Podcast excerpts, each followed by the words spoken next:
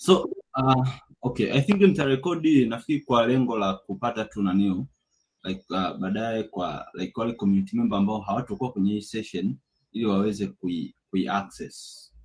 I think is, is also fine. So msije mkasema labda baraka tukuone on kwa dakika kuiweka off.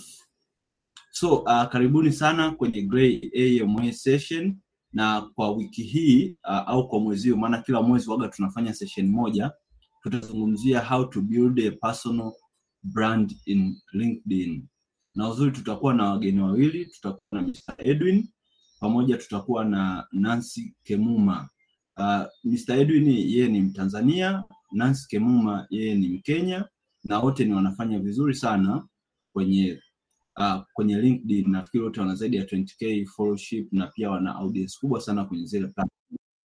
Hawa watakuwa watakuwa nasi leo kutujuza uh, namna gani au njia gani tunaweza tukatengeneza personal brand zetu LinkedIn, namna gani tunaweza tukapata wateja na namna gani tutaweza ku stand out. Nafikiri kwa kuanzia kabisa, so nita turn off my camera kwa sababu najua mara nyingi kwenye Google Meet ukiacha camera on inakuwa ina, inasumbua kidogo kwa upande wa internet. So nita alafu pia kwa kuanzia, Nancy, karibu sana kwenye Gray AMA session, na bila kupoteza muda, tunaomba tu tuambie wewe ni nani, unajishughulisha na nini, ujieleze tu kwa ufupi, watu wakufahamu. Ndiyo, asante sana Bwana Baraka kwa kunipa fursa hii. Ninasikika?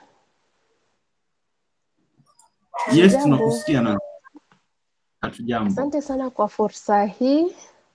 Kwa majina ni Nancy Kemuma, natokea Kenya, pande za Nairobi, na ninafurahia sana kujumuika na nyinyi wote, na nafikiri hii session ya leo itakuwa ya manufaa zaidi zaidi na zaidi.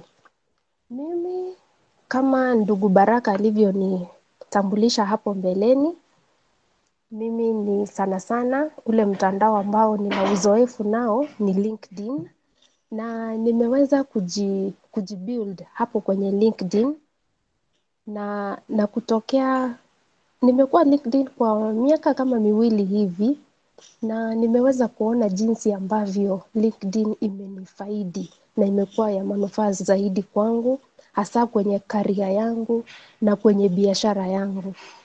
Mimi ni mwandishi wa vitabu na pia mimi nasaidia wale watu ambao wanatafuta ajira ama wale ambao wanataka kujibrand career wise nawasaidia kujibrand vizuri ili ukiwa pale kwenye interview unakuwa unajibu maswali vizuri au pia wewe mwenyewe tu ukitaka kujiendeleza kibiashara kwa hizo sectors zote. Nafikiri Bwana Baraka, hadi hapo kufikia hapo nimeweza kujintroduce na kurudishia microphone.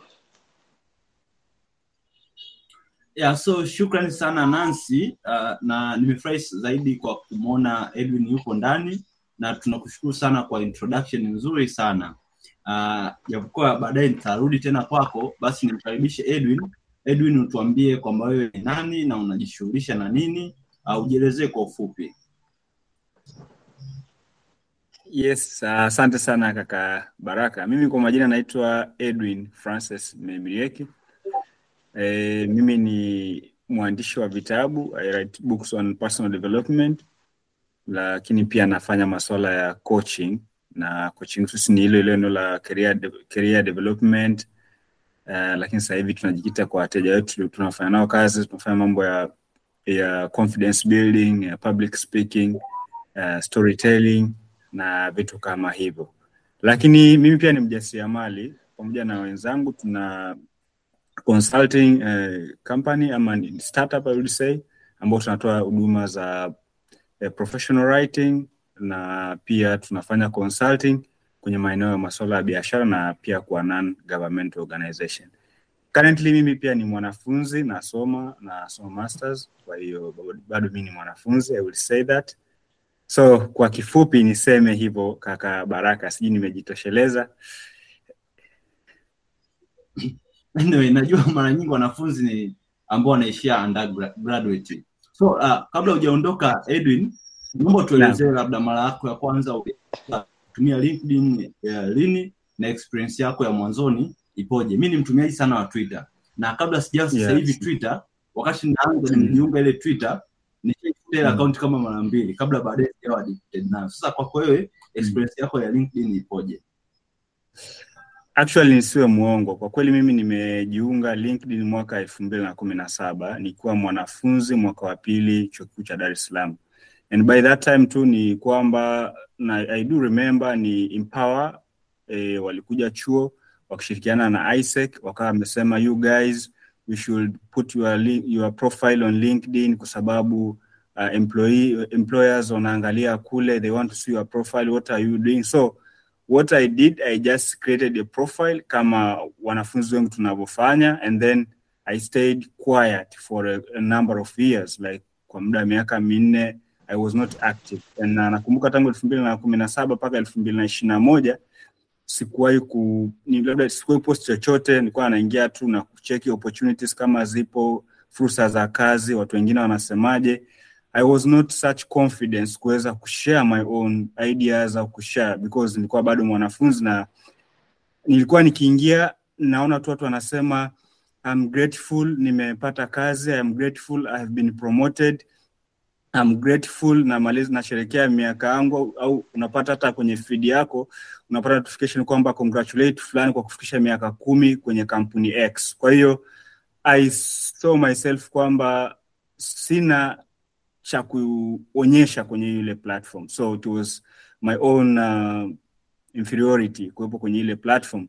Kwa hiyo elfu mbili na na ishirini na moja kidogo, kwa sababu I, I, I started writing, kaa natumia tu Instagram kujibrandi, Facebook na Twitter. Hata mimi ukiniangalia Baraka, siko active sana kama akina Baraka. I really admire you guys and I salute you for your hustles na kwa brand kubwa mlionayo Twitter. So nikaanza sasa kukua, ku, ku, ku, kusema okay, I should diversify kwenda kwenye platform zingine nakumbuka na uh, nikawasiliana na rafiki yangu mmoja anaitwa Shukuru. Actually he is one of the person ambayo mi ndiye amenishawishi na akaniambia, Edwin, you have something to show up and come up and just write your ideas and share with people and people will shout out for you.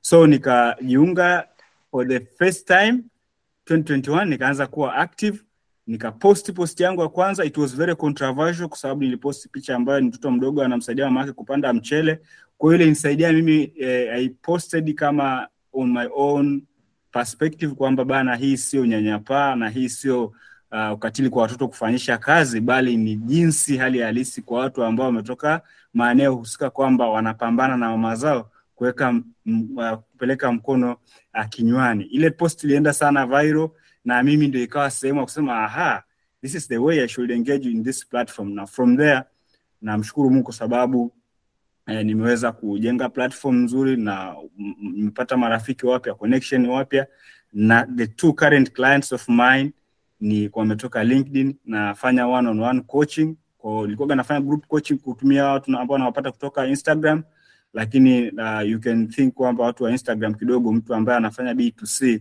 kama anauza labda bidhaa ndio anakuwa na market kubwa kuliko watu wanaofanya eh, training kama sisi. Kwa hiyo eh, for the first time napata wateja mwaka jana, nikapata pia clients wengine wa nao labda training kwa vijana na taasisi zao, lakini for the time being, kwa sababu nipo shule nafanya only one on one coaching, na the two recent clients nimewapata kupitia LinkedIn. Kwa hiyo I will say that kaka Baraka.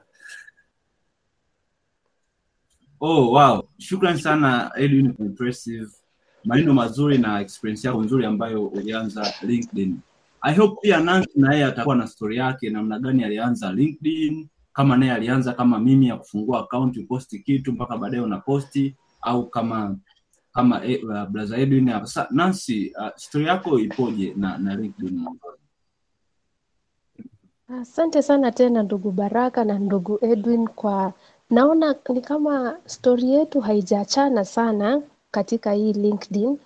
Mwanzo nilipofungua LinkedIn nadhani nilikuwa nafanya kazi yangu ya kwanza nikafungua tu, maanake nilikuwa nimesikia ukiingia pale LinkedIn unapata kazi kwa haraka sana as compared to hii kazi nyingine ya labda uangalie tangazo kwenye gazeti uapply kisha uitwe ndipo usikie majibu. Lakini niliposikia linkedin nikafungua account na hiyo account ikasalia dormant hivyo hivyo hadi mwaka wa 2020 sasa 2020 ndipo nilipublish my first post.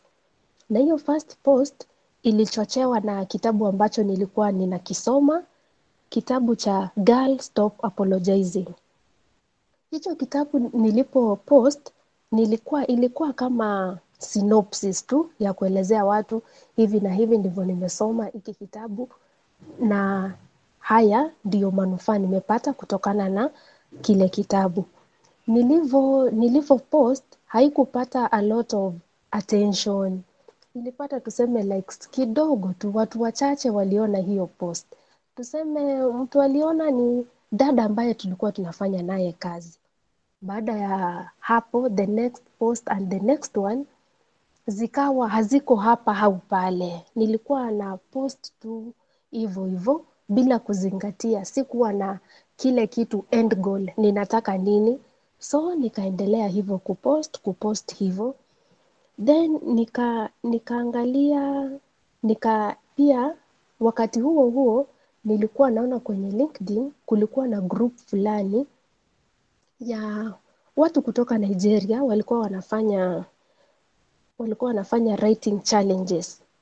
Hapo niliingia kwenye hizo challenges nika nikaandika pia mimi tuseme ilikuwa challenge ya siku saba siku thelathini nikaingia tukaandika hizo challenges na na baada ya hapo bado sikuwa nimepata kile kitu ambacho ninataka kufanya kwenye hii LinkedIn. Nikaendelea tu ku, kupost content na wakati huo nilikuwa na followers kama maybe mia moja mia mbili wakienda sana. Hiyo challenge ilinisaidia kugain new followers na hao new followers pia hawakukuwa wanajua wana expect nini kutoka kwangu kwa sababu sikukuwa nime down to what I want. Na sasa kuanzia hapo bado tu niko na ile notion ati nitapata kazi LinkedIn. So nilikuwa natumia sana hapa hapa kwa jobs. Nilikuwa naingia hapo sana na kuapply na na sikupata hizo kazi, haikukuja hivyo hivyo. Bado nikaendelea tu kupost na na siku moja nafikiri nilikuwa naangalia post za watu na jinsi watu wanatumia mtandao. Mimi najijua nina kipawa cha kuandika. Ninaweza andika kitu chochote na ninajua watu wanaweza vutiwa nao. Napenda sana hadithi, napenda kusoma na ninapenda kuelezea hadithi. So hicho ndicho nilitumia kama kama njia mojawapo ya kuvuta wateja kwangu. Na kupata mteja wa kwanza haikuwa rahisi na kujibrand kama CV writer. Manake umeingia kwenye mtandao. Hauna past clients ambao umework nao. How do you convince watu kuwa wewe utaweza kuwaandikia na hauna any testimonial? Sasa nilifanya hivi, kwa wale marafiki zangu wa karibu, kuna mmoja nilimwelezea kuwa naweza kukusaidia kufanya hivi na hivi, naweza kukusaidia tuseme ku- kuprepare kwa ajili ya interview. So kuanzia hapo ndipo nilipata mteja wa kwanza na hivyo wakazidi wakazidi. Na kitu ambacho kimenisaidia sana kwenye LinkedIn ni ku create content around what I do. Kwa mfano, ninaandika CV, cover letters, hivyo na LinkedIn bio. Sasa mimi nitakuja ni post niseme, na kwa post zangu nyingi na, napenda kupeana story. Watu hurelate sana na stories. Tuseme mteja alikuja kwangu na huyo mteja akaniambia, Nancy, nina upungufu hapa na hapa. Nikienda kwenye interview huwa najihisi kibaridi hivi, nifanyeje ili niwe confident? Sasa na, natumia hiyo kuandika story ili kuvutia wateja walio na need kama hiyo. Nafikiri hivyo hivyo nikaendelea na nikawa consistent sana kwenye kwenye hii writing yangu na baada ya kukua na hata kabla nikuwe consistent kwa hii LinkedIn, kuna mambo ambayo nilifanya. Tuseme nili, niliwacha hiyo mitandao mingine, tuseme kama Facebook, nikaachana nayo kabisa ili niweke akili yangu yote hapa LinkedIn. Na kufikia sasa hivi nimeona hiyo kuachana na other platforms zile ambazo niliona hazina uzito sana na hazina wateja sana kulingana na ile kazi nafanya, nimeona matokeo. Hadi kufikia sasa naona mwaka uliopita LinkedIn walinicontact na wakanipa top voice. Miaka kama miwili tu baada ya kujiunga na hii LinkedIn. Hiyo inanihakikishia kuwa ninajaribu na ninafanya kazi kwa ile kwa ile sekta ambayo nimechagua na ni furaha kwangu na ni furaha kwa watu wengine ambao pia wanataka kushare ama ku, kuenenda kutumia ile njia ambayo nimetumia ili kufika hapa. Nafikiri kaka Baraka, hadi kufikia hapo na kupokeza. Yeah, wow. Uh, asante sana Nancy, na kama nimekusikia vizuri, so kabla hatujaendelea, najua kuna watu ni wageni uh, so hii ni Grey AMA session ambayo inafanyika karibia kila mwezi. Uh, tunakutana hapa, tunapanga tarehe, tunakutana hapa, tunazungumza mada mbalimbali ambazo zinaendelea kwenye uchumi wa kidigitali, na leo tutazungumzia kuhusu namna ya kutengeneza uh, brand kwenye LinkedIn na tutakuwa na session nyingi, tutakuwa na, uh, tutakuwa na vitu vingi vizuri leo, ambapo uh, hii session ya kwanza itakuwa ni mimi kuwauliza maswali wageni wangu, na session ya pili nitapata nafasi ya kuwauliza maswali wageni. So kwa kuendelea, Nancy, uh, nimesikia hapo ume, kitu kwamba ulichaguliwa kuwa uh, LinkedIn top, vo, uh, top voice.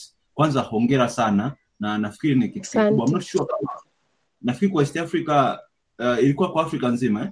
au Ilikuwa kwa Afrika nzima, Afrika. ya umetuwakilisha vyema East Africa. So swali langu uh, LinkedIn top voice ni nini na ina umuhimu gani kwa kwa content creator wa LinkedIn? Na wakati unajibu swali hilo, naomba uh, uongezee pia uh, ni kwa nini unahisi LinkedIn ni muhimu kwa professional kutumia kwa watu professional? Ndio, nianze na swali lako la pili, kwa nini LinkedIn ni muhimu kwa professional kama mtu kama professional kuitumia? Kwa sababu unaona LinkedIn ni mtandao ambao unaunganisha professionals wote, iwe unafanya kwenye IT, iwe unafanya kwenye uhasibu, iwe wewe ni, ni mwalimu. Hi, hao wote wamejumuika katika nafasi moja, kumaanisha ukiwa kwenye LinkedIn na wewe ni mwalimu, una nafasi kubwa sana ya, ya, kwa, ya kupatana na opportunities kuliko mwalimu ambaye ako mtandao mwingine ambao haujulikani kikazi, kwa mfano kama LinkedIn. LinkedIn umuhimu wake mwingine pia kwa personal branding, inakutambulisha wewe kama thought leader.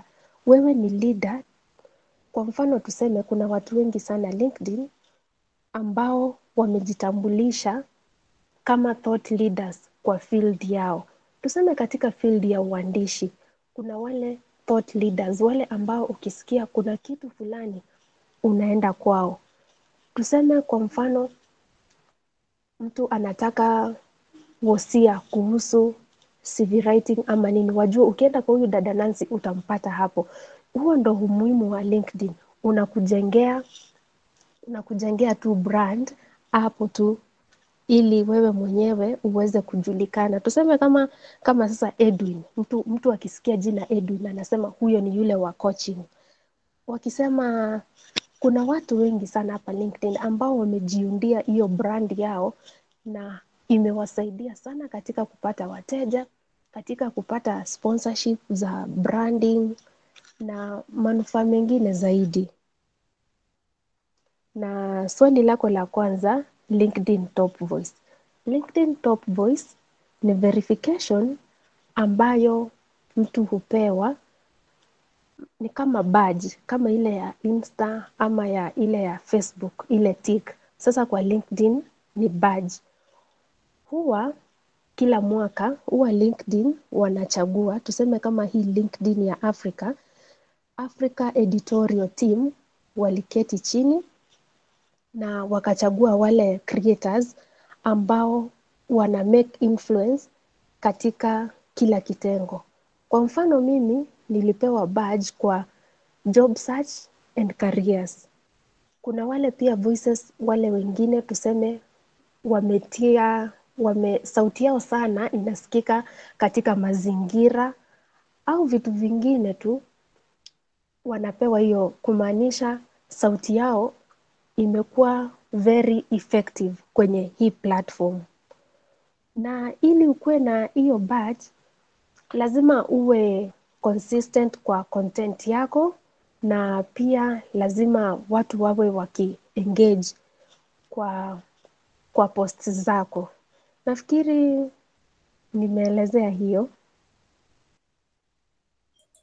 yeah shukran sana uh, nancy. Uh, so nafikiri kwa mimi ningekuwa linkedin ningekuwa na voice yangu kwa maeneo ya remote working na masuala ya digital freelancing. Ndio. Uh, ni muda rasmi kutumia linkedin ipasavyo. So nashukuru sana. So back to edwin. Edwin uh, nimemuuliza nancy kuhusu kwa nini anahisi linkedin ni, ni muhimu sana. So kwako Yeah. nitakuja tofauti sana. Yeah. uh, uh, kwako nataka unisaidie kuniambia ni namna gani labda mtu anaweza aka stand out linkedin. Yeah, like mimi ni mgeni ndo yangu ya kwanza leo nimefungua akaunti nafanyiji sasa ili ni stand out? Na najua kuna sia kuna mambo sijui search engine optimization unakuwaje sijui mpaka rank juu. Sasa ni vitu gani vya muhimu mtu azingatie ili aweze kustand out kwa upande wa linkedin? Asante sana, na kwa dakika moja niseme tu ni muhimu sana kujiuliza eh, kwa nini niingie LinkedIn. Hiyo ni muhimu sana. That's the advice that I would, I would tell anyone ambaye kwa mara ya kwanza anataka kuingia LinkedIn. Na kwa haraka haraka LinkedIn is a, kwa zamani watu ilikuwa kama ni online bank, online CV bank, kwamba tunafungua unakuwa sehemu ya kuweka CV yako, Ukiambia kwenye kampuni send your LinkedIn link unatuma na hata pia kwenye wanaoshiriki kwenye mashindano makubwa ya kimataifa e, labda una kwa mfano labda Tony Lumelu Foundation, mara nyingi kwenye application yao, kama umeshawahi kujaribu, utashangaa na kuambia weka LinkedIn au labda weka Instagram link, lakini mara nyingi wanataka uweke e, LinkedIn link. Kwa kuna sehemu kama hizo unaweza ukatumia, lakini sasa hivi LinkedIn wame expand kidogo, it's a place for opportunities. Unaweza ukajikuta na tumia kwa ajili ya job searching, kuconnect na watu, kuapply internship, lakini pia wana kategoria sasa hivi ya freelancing. Kwa hiyo unaweza ukaomba kazi kupitia LinkedIn za freelancing opportunities kama ambazo akina kaka Baraka wanafanya. Alafu pia it's a place to network, to build professional relationship na watu walioko kwenye field moja na nyie na wewe, lakini it's a B2B business platform.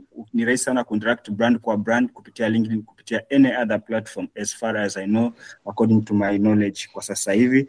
Alafu pia LinkedIn you can offer consulting and uh, uh, offer consulting services. Ni rahisi kuonekana kuliko platform yoyote ambao wanatumia kwa ajili for B2C business kuuza bidhaa, lakini pia uh, LinkedIn wana kitengo chao sasa hivi kipya cha LinkedIn Learning kama ilivyo kwa platform zingine, unaweza ukasearch pale juu ukajifunza skill yoyote unayotaka bure kabisa, na kozi zao kidogo ziko vizuri na stake MB nyingi. Kwa hiyo kama ni mwanauchumi kidogo, unaweza ukajifunza skill kwa haraka haraka zaidi. Ukishajua kwa nini unataka kuwepo LinkedIn, either kwa ajili ya kufanya kazi, kuomba kazi, kujenga platform, kujenga personal brand, itakusaidia, itakuwa imekurahisishia mara kumi zaidi kama mtu ambaye anaingia tu kama newbie na hajui anavigate vipi katika hiyo platform. Sasa how to get started ili uweze kustand out, kwa sababu kuna competition kubwa, watu ni wengi na you want your voice to be heard and resonate within the platform.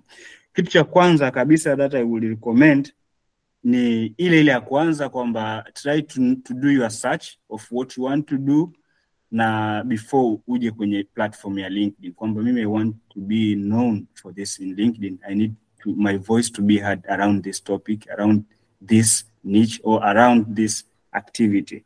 Alafu uta, uta, uta download kama utajoin kwa PC yako ama utajoin kwa kwa kudownload app uta create profile yako.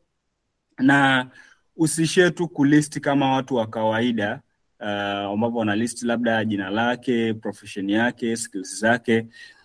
Pale juu eh, kwa wale watu ambao wanafanya freelancing wako makini sana wanavyoweka call to action kwenye profile yao, na for sure LinkedIn does not, does not work for titles unless otherwise, otherwise we have a proven experience. Kwa mfano mtu ambaye niko kwenye academician akijita doctor anaweza akawa amepublish zaidi eh, vitu, vitu vingi zaidi ambavyo vinazungumza vinamzungumzia yeye kwa bila hata yeye kujielezea, ila kwa mtu anayeanza kama una PhD don't say Dr. fulani PhD no just give a call to action to what you are trying to to, to speak to people. Kwa mfano labda kama un, unafanya copywriting I, I help you to create a content ni nini. Watu wengi mnaona watu ambao wanafanya content creation their bio zinavyosomeka ni, ni kama vile they are telling you something, they are promising you something. That really works also for LinkedIn. Kwa hiyo the way utakavyoweka profile yako ile ile jina lako tu na ile eh, short bio yako at least kidogo uweze kujizungumzia kwamba ni mtu aina gani, mtu hata akipitia basi uh, aweze kuona huyu mtu kweli anaweza akawa anafanya kitu. Lakini pia uh, unavyoonekana tu, weka picha yako ambayo iko very smart, iko vizuri, the, the picha ambayo unaipenda zaidi kwako wewe, uonekane vipi na watu wengine, and then uh, listi eh, kazi ambazo pengine ushawahi kufanya, na kwa LinkedIn sio lazima tu umewahi kuajiriwa sehemu ndio hata kama umewahi kuvolunteer, hata kama ni zile internship za za undergraduate studies we believe an experience is always an experience that you have done something. You have been you have been involved or engaged in a certain project which can speak your ability or your capacity at some extent. Kwa hiyo ninashauri pia ufanye hicho kitu, na watu sasa hivi naona watu wanaenda mbali zaidi, they can add pictures of what they have been doing. Kama ni document, anaweza akaadi hata document alio, link ya document ambayo amepublish. Kama ni project ameshiriki, you see people ukiklik sasa hivi profile zao kwenye work experience, wanavyo shortlist they really go extra and add something. Alafu kuna kwenye LinkedIn kuna sehemu fulani ambayo unaweza ukaandika maneno I think mpaka elfu moja ya kujielezea wewe ni mtu aina gani. Kwa hiyo pale you can uh, explain who you are na people expect to read pale wasome at least wewe ni mtu aina gani na personality yako ikoje and what you believe and what you have already done. Wanasema kwamba eh, the time spent in the game is worth than time spent commenting about the game. Kwa hiyo ulichokifanya kwenye game au kwenye industry uliopo au kwenye chochote kile unachokifanya speaks volumes than ukijielezea kwamba unaweza ukafanya nini. Kwa hiyo try to, to, to, to create a bio ambayo inakuongelea it speaks a little of what you've done now na unatoa promise kwamba what you can also offer. Kwa hiyo unaweza ukaona watu wengi wanavyoandaa bio uh, uh, zao kwenye LinkedIn na njia rahisi ya kufanya kabisa, kama uko kwenye field ya ya labda content writing au labda copywriting au labda uko kwenye career coaching unachofanya tu unaenda kwenye LinkedIn search, unaandika tu career coaches, wanakuja watu kadhaa, unaanza kusoma profile zao, hivyo wanaandikaje, how do they write? Eh, alafu na wewe una create ya kwako. Alafu kitu kingine pia, kuna sehemu LinkedIn ambayo ni ya muhimu sana. Eh, Baraka amesema kwenye search engine optimization, pale unavyo skills zako hakikisha ni, ni skills ambazo unazo, ili mtu akisearch, kwa sababu watu wengi wakitaka LinkedIn, mfano labda nina rafiki yangu mmoja anafanya uh, kazi kama HR kwenye taasisi. Nilimuuliza kwamba how do you anasema yeye anafanya headhunting na anatumia LinkedIn tu. Anasema bana, mimi baada ya mtu aniwaambie sijui tuende tangazo la kazi, sisi hatutoi. What I do I am really curious to search for talents, the right talents for us from LinkedIn. Yeye anachofanya tu ni kwamba anaandika search engineer, ana search word uh, keyword fulani, labda kwamba account sorry, anaanza kuangalia wa, vijana wadogo wadogo ama hata watu wengine ambao wako vizuri kwenye hilo eneo and watu wengine ambao wanaonyesha kabisa ni accountant wana, wanaonyesha wanachokifanya wanacho na wameweka pia hata ile badge ya open uh, open to work. Nilikuwaga siamini ile lakini it, work somehow. Ndio maana nilikuwa najaribu kuwauliza HRs kwamba do you really guys consider this open to work badge mtu akiweka ukiona mtu ameweka open to, to, open to work. Akasema yes kwa sababu yeye mara nyingi akisearch hiyo anaenda moja kwa moja kwenye wale watu ambao wanajua wako tayari ku grab opportunity ama they are looking for something. Kwa hiyo inamsaidia ku, ku, ku, ku cut off ile muda ambao angetumia kwa ajili ya kupitia profile za wengi zaidi. Kwa hiyo ni muhimu kushortlist skills zako experience yako vizuri na academic background yako vizuri kwa sababu eh, LinkedIn is an online platform as I said before though you can do something uh, more than that lakini ni muhimu kwa shortlist uweze kujulikana kwamba ume- umefanya nini na eh, umesomea nini. Kwa kifupi I would say that lakini kwa kuadd vitu vitatu muhimu ni kwamba you should engage in LinkedIn. Post content eh, ambayo pengine ina, ina revolve around what your what your uh, what's your career is or what's your niche or what you believe values zako na vitu kama hivyo.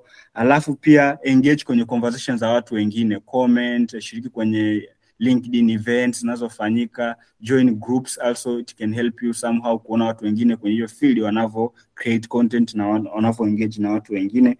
Alafu kitu kingine ni kwamba post to attract and start conversation. Usiwe mtu wa ku, wa and that is what we see from uh, our mentors au tuseme our role models on linkedin hasa watu ambao they have very higher position katika sehemu mbalimbali tanzania kwenye makampuni na hata serikalini. What they do akihudhuria event anasema "I- I'm so happy to participate I was, I was I, I am honored to participate. It was a great pleasure to attend. It is enough for them because wana position na tayari they are making life na hahitaji kujibrand zaidi kama newbie. Lakini kwa newbie you have to go further. Usireport only kwamba what you are just being doing provoke conversation be controversial. Ni muhimu sana hiyo kwamba just to, to, to grab other people attention lakini to, to borrow other people perspectives kwenye kile unachokiamini. Kwa hiyo uh, kwa twitter mara nyingi nasoma baraka uh, ma, ma, mafole your, your contents. It really provokes other people. How, how, how do, do they view on freelancing you see? Inafika sehemu mpaka anasema hawa jamaa bana wako hivi. Lakini that is how you, you trigger conversation kwa watu wengine ili uweze kuwa visible. Kwa sababu the more people engage with your content the more you stand out. Na hata pia ukiposti unakuwa umecheza na algorithm. Kama tule za, za insta watu ambao wana create very good reels unashangaa zinatokea kwenye kwenye feed automatically kiasi kwamba mtu tu ana- ana- anapelekewa ile post anatazama na atakuwa akicreate post nyingine it's likely to fall in the same trap ya kugrab attention kwa watu mbalimbali. Kwa hiyo the same apply. Algorithm always the same principle kwa kila platform yoyote ile. Kwa hiyo be controversial provoke conversation show your own perspective show what you believe na waachie watu wengine space ya kwa ajili ya kufanya conversation.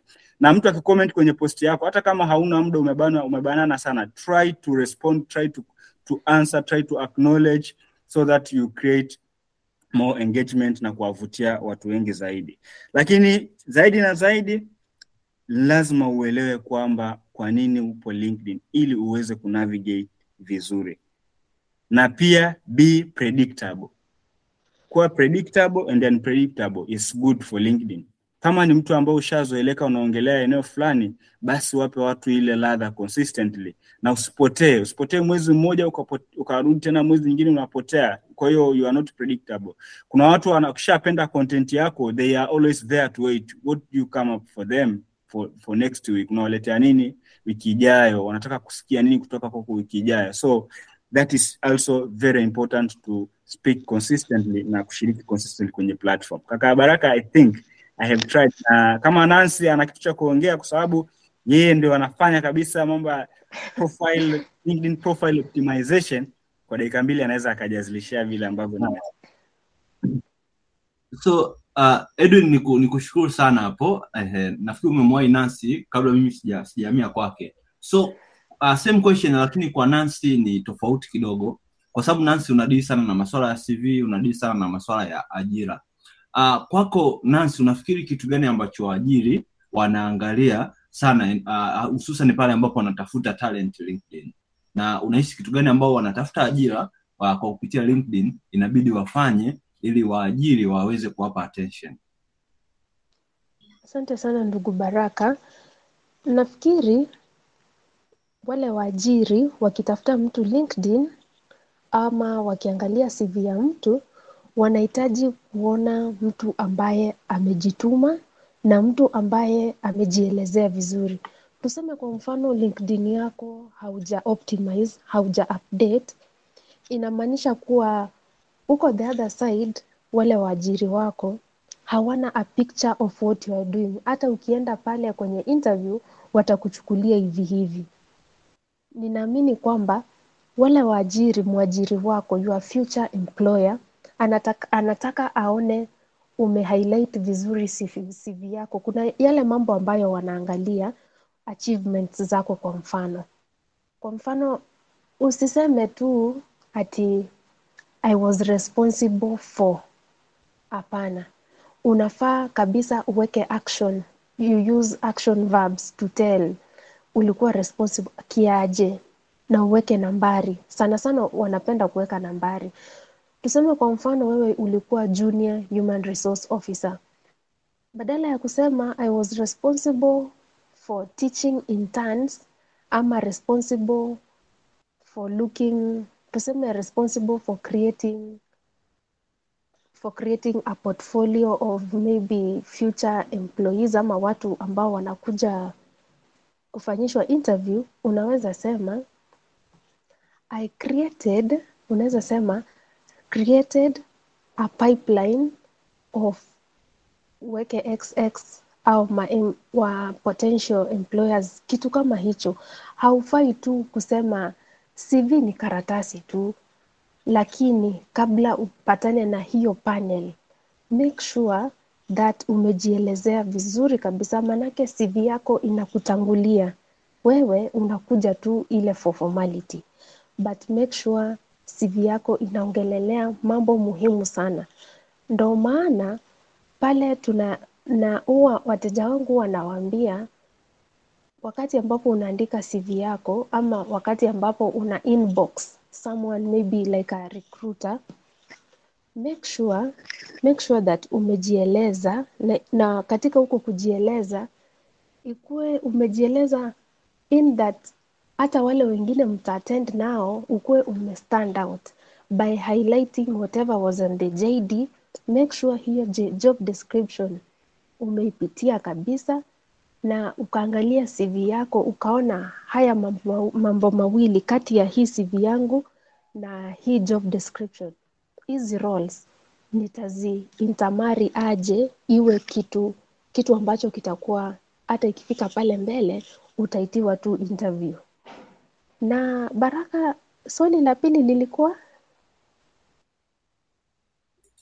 So uh, kidogo ilikuwa controversial, ni kuuliza kwamba unahisi vitu gani ambavyo waajiri waga Mhm. wanavitafuta uh, kwa wanapotaka kuajiri mtu LinkedIn. Swala la pili ikawa unahisi kitu gani ambacho wanaotafuta ajira wafanye ili waweze kuwa noticed na waajiri kule LinkedIn. Nimejibu ya pili. Hii ya kwanza sasa, hapa LinkedIn waajiri sana sana hutafuta mtu ambaye amekuza brandi yake vizuri. Kukuza brandi yako vizuri ni aje? Wewe kama mtafuta ajira, wewe kama ambaye mtu ambaye umesomea uhasibu au uhandisi, LinkedIn profile yako ina mwonekano upi? Hakikisha kuwa LinkedIn profile yako hata pale katika kwa kuengage watu ensure that una engage vizuri ili kukat ile attention ya hao potential headhunters. Manake kama hauwezi kuengage na other users on the platform, itakuwa vigumu sana hata kuonekana na wale watu ambao unataka wa kuheadhunt. Na pia aside from engaging, lazima pia content yako iwe ni content ambayo inavutia. Kuvutia simaanishi uweke picha ambazo hazistahili but kuvutia in a way that kuvutia intellectually it should be attractive intellectually. In that wewe mwenyewe hata ukicomment kitu ina, inaita watu hivyo inaendeleza engagement nafikiri hadi kufikia hapo ndugu baraka nimeelezea. Yeah, so asante sana Nancy uh, pamoja na Edwin kwa maelezo mazuri sana. So hapa tuna dakika ishirini kwa watu ambao ni audience kuuliza maswali. So kama una swali unaweza ukanyosha mkono nikakuona nikakumention uweze kuuliza. Feel free kuuliza swali lolote ambalo unahisi linakusumbua kwenye huo upande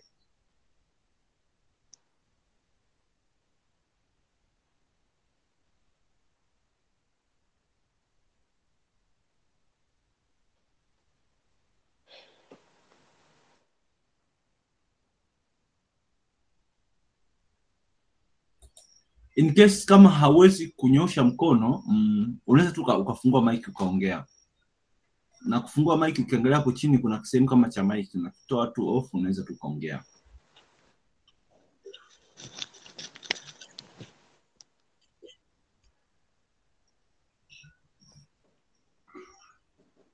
Ndugu Baraka, nimeona kuna swali hapa.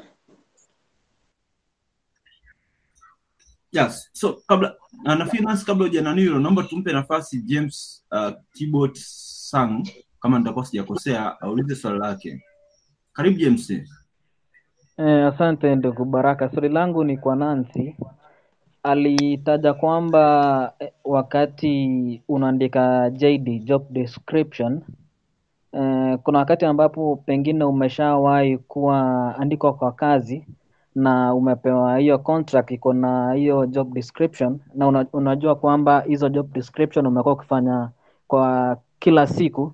So pengine wakati ambapo unaandika profile yako ya LinkedIn unaweza taja hizo vitu zote ambazo ziko kwa JD ama zile tu ambazo unaona zinaweza kuvutia ndivyo ambavyo employer potential employer akiziangalia aniangalia zile tu ziko more eye catching ama unaweza ziandika tu zote asante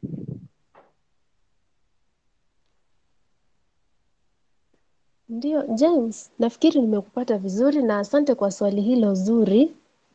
Na kwa wakati mwingi unapata pale ofisini mtu unafanya zaidi ya ile JD imeandika. Kwa mfano, unaweza kuwa ume katika ajira yako ume umepewa JD ya kushughulikia tuseme kama wewe ni assistant, lakini unapata mwisho wa siku unafanya kazi zaidi ya assistant. Kwa hivyo ningekuadvise pale kwenye profile yako ukitaka ukitaka kuupdate vizuri, weka weka yale weka weka zile roles zile ambazo zina uzito, manake hata baada ya hapo unakusudia kupata a greater job, job ambayo iko juu zaidi. So ensure that umeandika zile roles vizuri kwa kupa zile kipaumbele zile roles nzito nzito, na hata hivyo si lazima what is exactly in the JD ndo lazima uweke pale kwenye profile. Waweza kuwa creative, uchukue perspective ya you solving the, the problem ya the next job you want.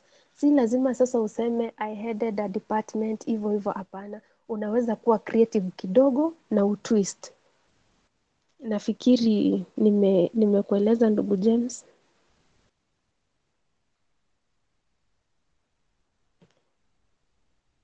ndivyo na asante sana Karibu. okay so ainekisha uh, okay nafikiri james ishajibiwa ainekisha Ra- rabukambwe karibu sana. Ukimaliza nyanda fred unaweza ukauliza swali. And also tuna community ya telegram so nafikiri nitatuma uh, linki kwenye email zenu kwa invite.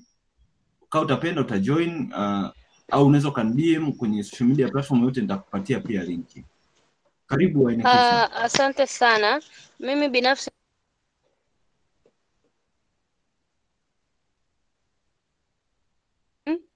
sipo specifically kwa ajili ya kutafuta kazi. Labda naweza nikatumia LinkedIn kama sehemu ambayo naweza nikawa ninatengeneza labda educative content, content labda nina post. Yani yani ni je ni kitu ambacho naweza nikatengeneza brand kwa kutumia hicho au LinkedIn ni, ni sehemu specific ambayo ni muhimu zaidi kwenye kutafuta kazi. Yani naweza nikawa tu natengeneza content na post au yani, yani, yani kitu labda nachokifanya na post au labda inakuwa inapendeza zaidi uwe kama umeweka profile yako kama you are looking for a job au kitu kama hicho yeah.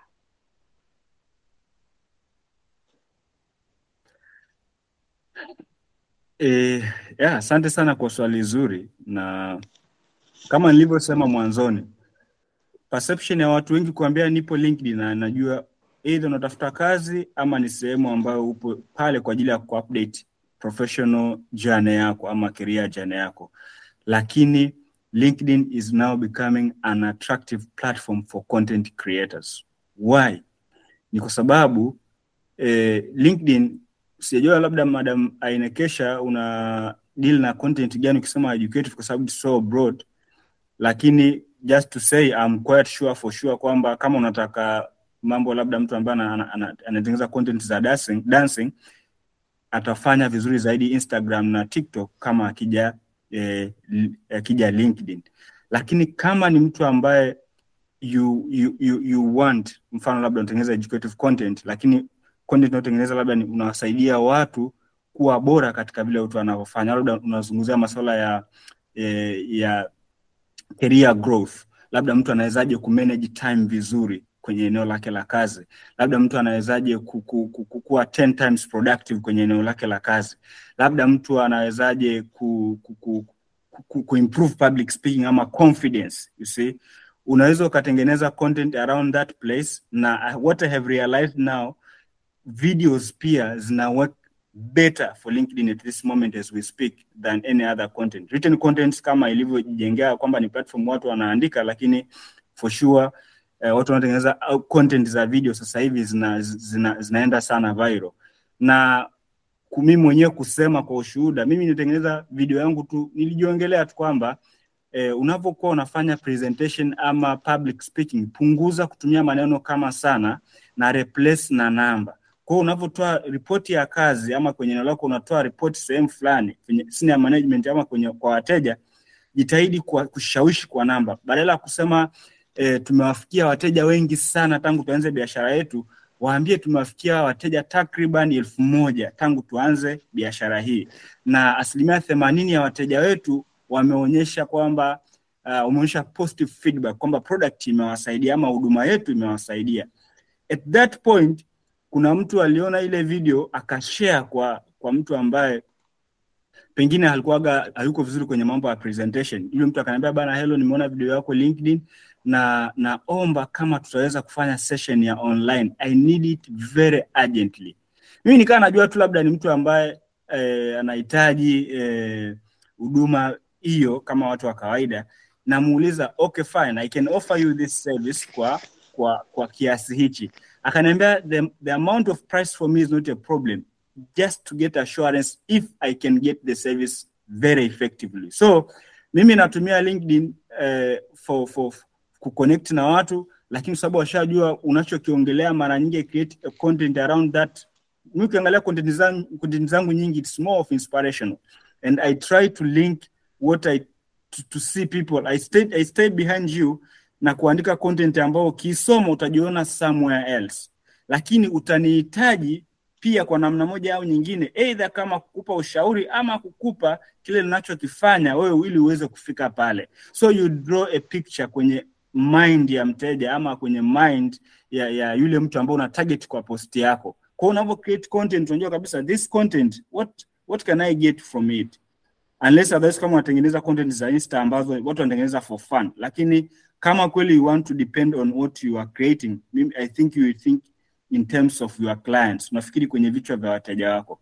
Kwa mimi nachofanya na analyze kwamba watu wengi na watu ambao wanaweza ukatoa ushauri ama kufundisha ama kueducate kwa content, the market is there, kwa sababu I really know watu wengi ambao wana nafasi kubwa na especially kwa nataka kufanya na wale watu ambao wameshaajiriwa wameshajiajiri, unaweza ukawafikia kwa content yako na ukawageuza kuwa wateja wako. Lakini pia LinkedIn is becoming now very attractive for entrepreneurs. Why? Kwa sababu LinkedIn, through LinkedIn watu can share their stories which can relate to other people who want to be in the same field. Kwa hiyo unashangaa sasa hivi entrepreneurs wengi au activist wengi they are really jumping into LinkedIn na na, ku, na kuanza kutengeneza the outstanding brands kwa sababu imekuwa ni attractive platform kwa kwao pia. Kwa unashangaa ni platform ambao unaweza ukawa target wale entrepreneur ambao unatoa huduma katika hilo eneo, kwa mfano mfano wa content writing, kama unafanya web designing ukaanza kutengeneza kwamba we can make your website au share to the work. Watu wanataka kuona you in the progress, you in the move. Kwa kila ukimsaidia mteja just share the story around how you helped that client na nini ulikiona kwake, kama Nancy alivyosimulia kwamba ukipata mteja mmoja utapata madha, utajua nini ana, ana, mapungufu yake, na wanasema it's human being we share the same problems. Kwa hiyo ukiona tatizo lipo kwa mtu fulani, 10 times of that you will find people with the same problem. Kwa hiyo ni wewe tu kutengeneza content around that client na pasipo kumtaja, kwa sababu confidentiality ya mteja ni muhimu sana. Ukitaka kusha kama muombe ridhaa yake, kama unataka kusha kama ushuhuda, lakini mimi I don't even mention mteja mteja ni- nimemsaidia nani, lakini I create a content ambayo ukisoma unajua kabisa oh, jamaa kama vile amenigusia mimi, kama vile ana- napata ananiambia bana, I want this service au nawezaje ku, ku, ku, ku, ku, kupata ama kupata hii huduma.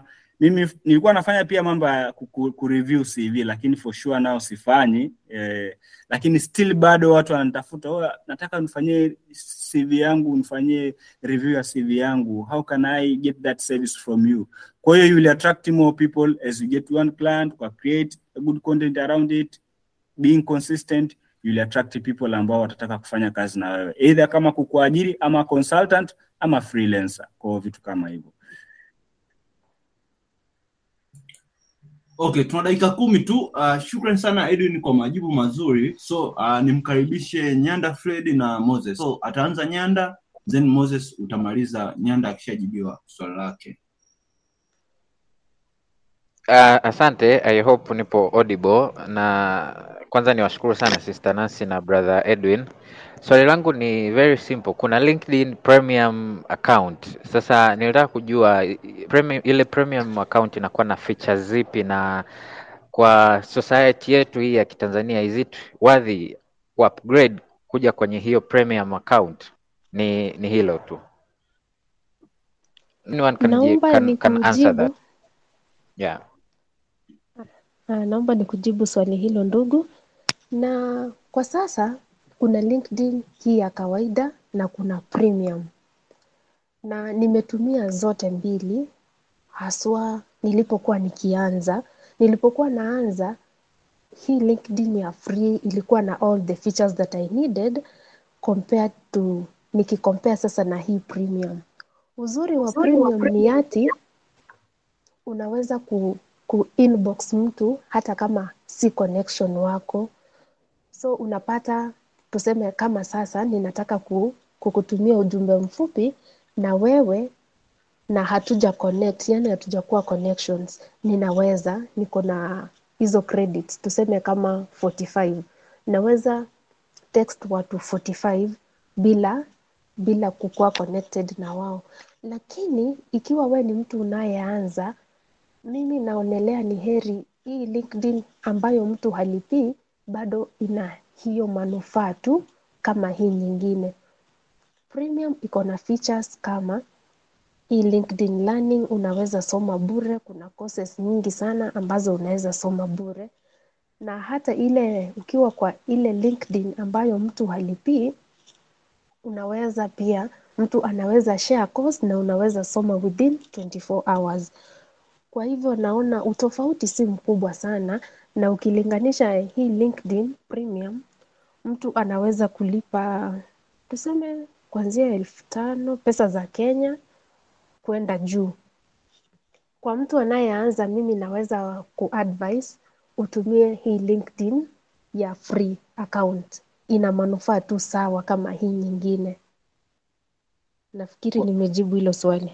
yes kwa kuongezea niseme inategemeana unataka nini. Mi nakumbuka nilitumia tu mara moja na nilipia elfu arobaini na tano nadhani kwa tanzania sasa hivi kutaka kwenda premium.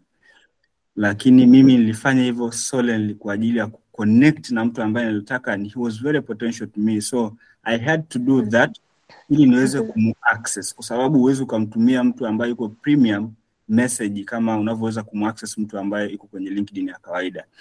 Lakini niseme kwangu mimi siwezi kutumia linkedin premium kwa sababu i am there to search for people who can need my service. Sasa nikiwa sipo accessible utaweza connect na watu wengine ambao uko kwenye premium uko kwenye stage moja. Lakini uko hauko accessible na mtu mwingine kwa haraka kukuhitaji kama endapo atahitaji huduma yako. Kwa hiyo labda akutafute kwenye comment, na niseme kwamba watu wengi they see you in, on LinkedIn. Lakini they will never comment what you are doing, ila wata, wako very conf, confident kuja kwenye DM yako kukuambia hey, I saw your post around this and I really need this kwa sababu na issue kama hii.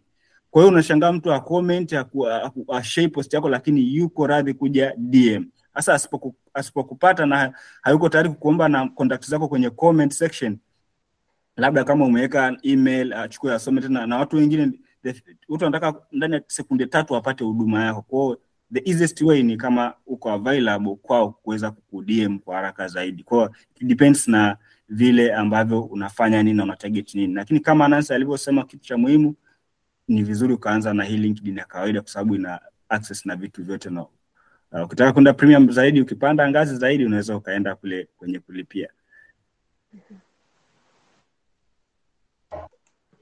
Thank you, thank you, nimewapata. Moses, unaweza tukaendelea, tuna dakika sita hapa.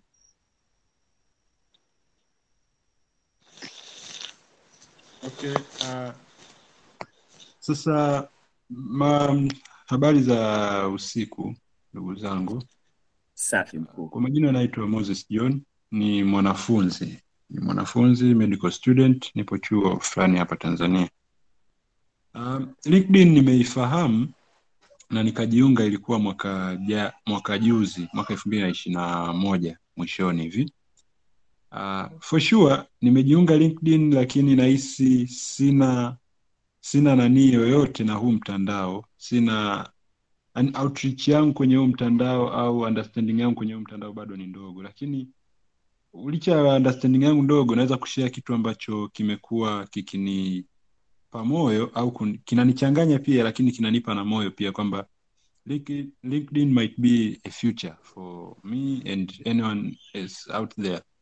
Uh, kwa sababu nimejiunga tu kama nimekaa kidogo, profile yangu nikaiweka vizuri na kupitia pitia baadhi ya masomo. Kuna community ya Baraka ipo kule, wanatumaga baadhi ya ya nani za kusoma, kwenda kusoma, huwa naenda kusoma, unakuta labda ni ni nani gani Kozera au wapi wanakuwa wanafundisha, huwa naenda nafuatilia zile meet nani za kule. Saa moja nilisoma ilikuwa ya kuweka uh, profile yako ya LinkedIn na mitandao mingine iwe iwe watu waweze kuifikia vizuri zaidi. kwao nilivyoenda kule kweli, baadaye nikuja huku nikabadilisha badilisha vitu, lakini nahisi bado sio the best profile na bado nahitaji msaada, lakini nahisi I'm doing my best. Kweli baada ya pale nimeona kuna shirika moja wanaitwa Jivo, kwa sababu pale title yangu kubwa nimeandika ni na deal na deal na talk about uh, health issues uh, medical issues na hivyo. Nimeona shirika moja inaitwa Jivo Jivo what? Wanaitwa yeah, hapa ni wako mbali kidogo, lakini inaitwa Jivo your healthcare partner, ni Jivo Africa Referral Partners, kwamba wao wana, wanaoperate vipi? Wanasema kwamba sijui ukipata wagonjwa ukifanya nini mpaka kum, consultations kumfikisha kule kwao, kama wale wagonjwa wanaohitaji kuwa referred kwenda nje, unaona?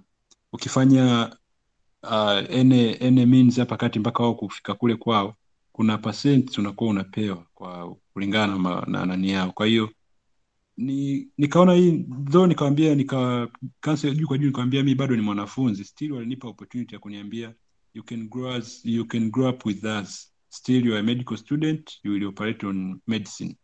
Still just get connected with us we need you.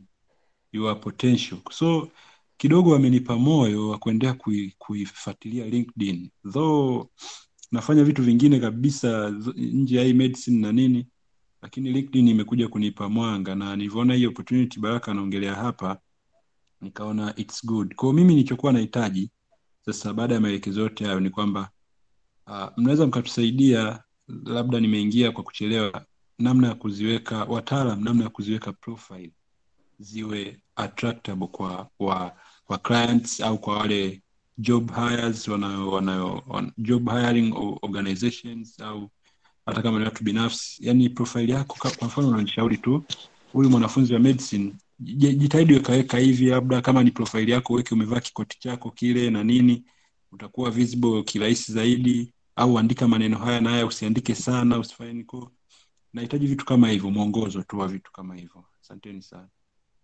so uh, kabla Nancy na, uh, uh, na kabla uh, Nancy au Edwin hajajibu hilo swali, pia kwenye hilo swali uh, naomba kuna kitu pia tulisahau. Naomba mzungumzie issue ya scamming kwenye upande wa LinkedIn. Mimi nishaikuwa uh, LinkedIn. Unachosema ni kweli, LinkedIn wapo scammers wengi sana tu, na kuna mtu mmoja I guess kwa Mtanzania yote ambaye yuko LinkedIn, yule mzee amewahi kumtext message yake inasema, naomba unitafutie vijana wa kufanya kazi mgodini, tumetoa kazi, ntumie namba yako WhatsApp. Ukimtumia anakwambia nitafutie vijana watatu. Nilishai watafuta washikaji zangu nikawapa namba, afu mwisho wa siku wakaombwa hela. Unaweza ukashangaa watu wanakwambia, "Oh, mwanangu, unataka kutupiga, umekuaje mjini? Sinaelewa, naelewa ishu kama hizo, so you have to be very careful enough. Na scammers ni mtu aina gani? It's very easy to identify them. Haishawishi mtu tu from nowhere, uh, profile yake iko very dormant, au hata hamna picha kwenye profile, au ipo picha lakini ipo picha ya mji, iko picha ya, ya mlima isi na ukiangalia anachokiongelea, anachokuambia na jinsi anavyoposti, hana posti yoyote, he is quiet, lakini hata kama ana connection nyingi za kusema huyu mtu ameconnect na watu wengi, lakini no, it's easy kwa sababu LinkedIn unaweza ukaconnect na watu mpaka mia tano for free au hata mpaka elfu moja for free. Kwa hiyo una connect, wanakubali, wana accept na iko vitu kama hivyo. Kwa hiyo ni muhimu sana kujua eh, huyu mtu an, an, an, anataka nini kwa kumwangalia tu profile yake kwa haraka haraka. Kama amna picha, huyo ni skama tayari. Kama anaku, anakuambia kitu na ukicheki anachokifanya haiendani na anachosema, basi huyo ni skama tayari. Lakini be more professional, ikiwezekana, kama unamwambia bana, okay, if you have this send me an email or we can uh, have a conversation eh, book a session kama ni mtu ambaye anataka kuambia kama ni client. Kwao unampa zile condition ambazo pengine hataweza hatahitaji yani hata, hata, hataweza kufanya hivyo. Na kuna mtu mmoja pia anawatumia watu wa sana. Nahisi anakaa sijui ni spain nchi gani poland. Anaambia mimi niko bongo nataka kuja na mashine zangu za cryptocurrency na nataka unitafutia apartment masaki ama sehemu ambapo naweza kuishi ukienda naye anakuambia niko najaribu kufuatilia mambo ya visa, kama inawezekana na kutumia mzigo wangu upokee. Inaenda kama kama ukubali, anakwambia kuna mtu nimempa namba yako akupigie simu, nimetuma huo mzigo ukapokee, mtumie kama laki moja, nikirudi na kurefund. Kwa hiyo watu wana, they are very professional katika scam, yani they take you through a journey ambao utasema ah, mtu anakuja na opportunity, itakuwa kwanza kufanya naye kazi. Kwa hiyo ni muhimu sana eh, kuweza kujua scammers wanatoka kwenye eneo gani na kwenda kwenye kujibu swali la bro pale e, watu wengi e, wanasema kwamba labda LinkedIn inaweki kwa watu ambao wanafanya mambo ya HR mara nyingi sana au wanadili na watu, lakini every industry watu wapo ambao wanafanya wapo LinkedIn na they are really attracting attention. Bila kwenda mbali tu, mimi na kuna wadogo zangu nilioacha Ilboru wakaenda Muhimbili pale. And they used to have their very very they are very good guys i would say na they are really pushing hard their small projects come up with startups around health issues na walikuwa wanatafuta "Oh, bro we want also to be on linkedin. They are very good in twitter lakini they wanted also to expand kuja linkedin kwa sababu kila nilisema mwanzoni kwamba application nyingi ambazo it involves more of professional ama kwenye startups unashangaa nakwambia say tuma linkedin profile yako tuma linkedin, linkedin link yako waone kwamba how do you interact with other people there. Kwa hiyo eh, they are there today na wako kwenye field kama Moses na they are really pushing contents around there na they are really getting engaged. Juzi kati niliona wamempata mentor ambaye ni kutoka eh, UK uh, anafanya around that what they do, akaoffer mentorship ya kuwa guide kwenye ile kitu ambacho wanafanya kwenye project yao. Kwa hiyo LinkedIn is an easy platform than any other I would say, kwa jinsi mimi ninavyoona kuconnect na ku ku attract international connections, watu ambao they, they, they see opportunity there, kwa sababu watu wanaona opportunity po Tanzania, wanatafuta kijana ambaye anaweza akafanya nao au taasisi ambao anaweza akafanya nao ile issue. Kwa hiyo unashangaa wanakupa opportunity ya namna hiyo. Juzi tu kuna mtu aliniambia please recommend us any creative agency around mambo ya plastics au around mambo ya waste management ambao wana create new products kutoka kwenye waste. Kwa hiyo ukiwepo pale ukiambia mtu bwana ukamtumia link yake au yake akimwangalia kweli he is there na he is existing au she is existing rahisi sana kupata ile opportunity. Back to Moses tulishagusia namna gani ya kutengeneza profile iwe very attractive lakini bila kurudia kwa sababu nilizungumzia hilo mwanzoni nimkaribishe Nancy ili aweze kujibu hilo swali la jinsi ya kuweka profile yako iwe na mvuto zaidi kwenye LinkedIn Asante sana kwa kujibu swali hilo la kufanya LinkedIn profile yako iwe attractive. Mwanzo, mwanzo unahitaji kuweka picha yako. Si lazima iwapo wewe ni ni medical student, si lazima hata uweke ukiwa na koti, hiyo koti ya white ama nini, lakini kuna bana. Bana ni hili eneo Bana ukiona kwenye LinkedIn after cover photo yako hapo nyuma kuna kuna bana. Hiyo bana waweza kutumia Canva na uweze kuhighlight wewe una wewe ni medical student yes. Unaweza kusema unaweza kuandika tu vitu labda uko passionate about writing ama una una passion juu ya kitu kingine. Hiyo bana itakusaidia kuonekana haraka zaidi. Manake hapa LinkedIn ukiwa ukiwa na bana uko na uko na probability ya kuonekana zaidi kuliko yule ambaye hana hiyo bana na hana picha.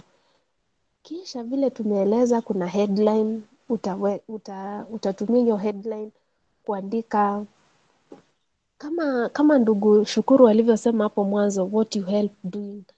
It could be si lazima iwe kuhusiana na your studies but there's something else you can do kwa sababu tumesema hapa LinkedIn si kazi tu ile ambayo ulisoma, waweza kuwa na kipaji ama waweza kufanya kuwa na business hapo kando. Pia hapo utaweza kuandika unataka kufanya nini, lakini hii LinkedIn lazima uwe consistent na uchague kile kitu ambacho unataka kuongelelea.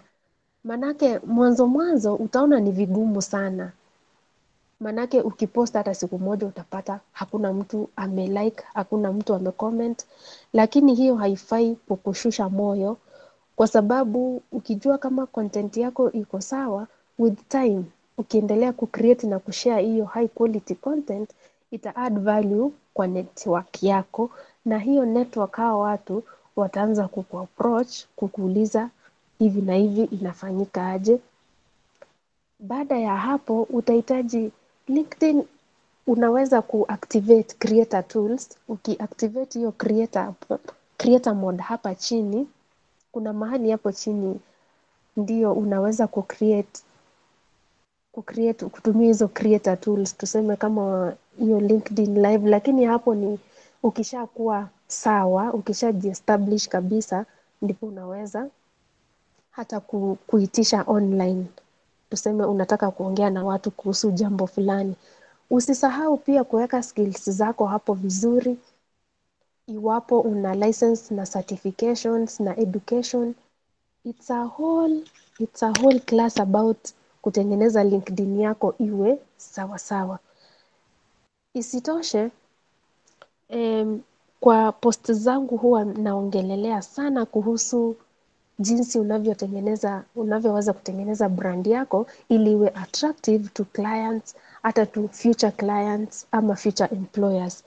Nafikiri ukifuatilia content yangu itaweza kukuguide vizuri zaidi kwa creating your personal brand ama kucreate profile yenye ni attractive. Ndugu Nyanda, sijui kama hilo jibu lime liko sawa. Sa- Sawa, Nancy nitaomba Baraka, nitaomba nani ya Nancy niweze kupita huko kuangalia content yake ikoje. Ndio. Nani. Asante. Alafu kitu nilisahau okay. kusema, ndugu Baraka, samahani kidogo. Hii LinkedIn usi isikutishe, usitishwe, usione titles za watu ati ni kubwa nini, watu wanazungumza Kiingereza, nawe Kiingereza si lugha yako ya kwanza. Hiyo isikutishe. Kile kile Kiingereza kidogo unajua inaweza kukuweka pahali pazuri. Pia mimi si ati nilizaliwa niki nikiongea Kiingereza ati my first language. hata Kiswahili munasikia nina ninatapatapa, ila sijasema ati kwa sababu Kiswahili si lugha yangu ya kwanza siwezi ongea. Kile kidogo weka hapo kwenye LinkedIn na utaona jinsi unavyoweza kumakinika na kuimprove. Maanake siku hizi online kuna softwares nyingi ambazo unaweza tumia kuimprove Kiswahili chako, yani Kiingereza tuseme kama Quillbot, kama hiyo chat GPT. Yaani mambo imerahisishwa na ni sisi tuone mambo yamerahisishwa na sisi tutumie such softwares kufanya kazi yetu iwe rahisi. Asante sana ndugu Baraka. Baraka, kwa kuongezea pia eh, concern kubwa tunapata kwa watu ambao ni Swahili speakers wanasema we are more comfortable tukiandika kwa Kiswahili, lakini unaweza ukachanganya. Sasa hivi lugha Kiswahili kidogo, kuna watu ambao ni Swahili English speakers. It's okay to write what, what, you, what, you, what you believe. Na mimi wakati najua LinkedIn nilikuwa pia na hiyo, kwa sababu I'm not good. Mi nimesoma tu labda sayansi, sina, sina Kiingereza kizuri kama kina Baraka ama rafiki yangu Shukuru ama rafiki yangu Nancy, so ilikuwa inanipa sana ukakasi, kwa sababu naandaa content ya Kiingereza nachukua muda mrefu. Kwa hiyo ninachofanya nilivyo join LinkedIn nikasema kwamba we should also write in Swahili. For sure I tested and it really works. Most of my highly engaged content kwa sasa hivi hata pia ni za Kiswahili. I will say that. Kwa sababu Swahili pia is expanding. Na as long as you are writing something that can help someone atasoma tu hata kama anajua Kiingereza, labda tu kama sekwa ya ni watu ambao wanazungumza Kiswahili.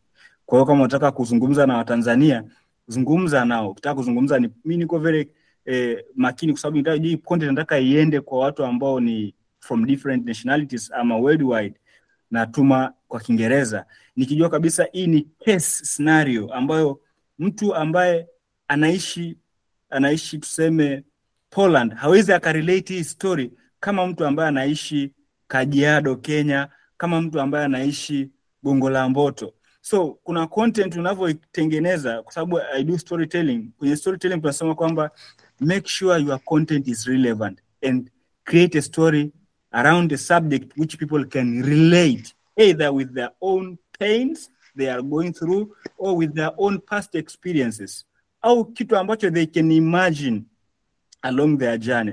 Kwa hiyo unajua kabisa this post nikiandika hata kwa Kiingereza, mtu ambaye anaishi Marekani anaweza akarelate.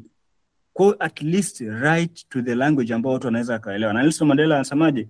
Ukizungumza na mtu kwa lugha ambayo anaijua atakuelewa, lakini ukizungumza kwa mtu kwa lugha yake maana yake utamgusa zaidi. Kwa hiyo hakikisha lugha utakayoitumia kama ni Kiswahili, content yako unataka wafikia watu gani na ni story gani you are creating, unataka kuwafikia watu gani? What do, what do you want people to relate with?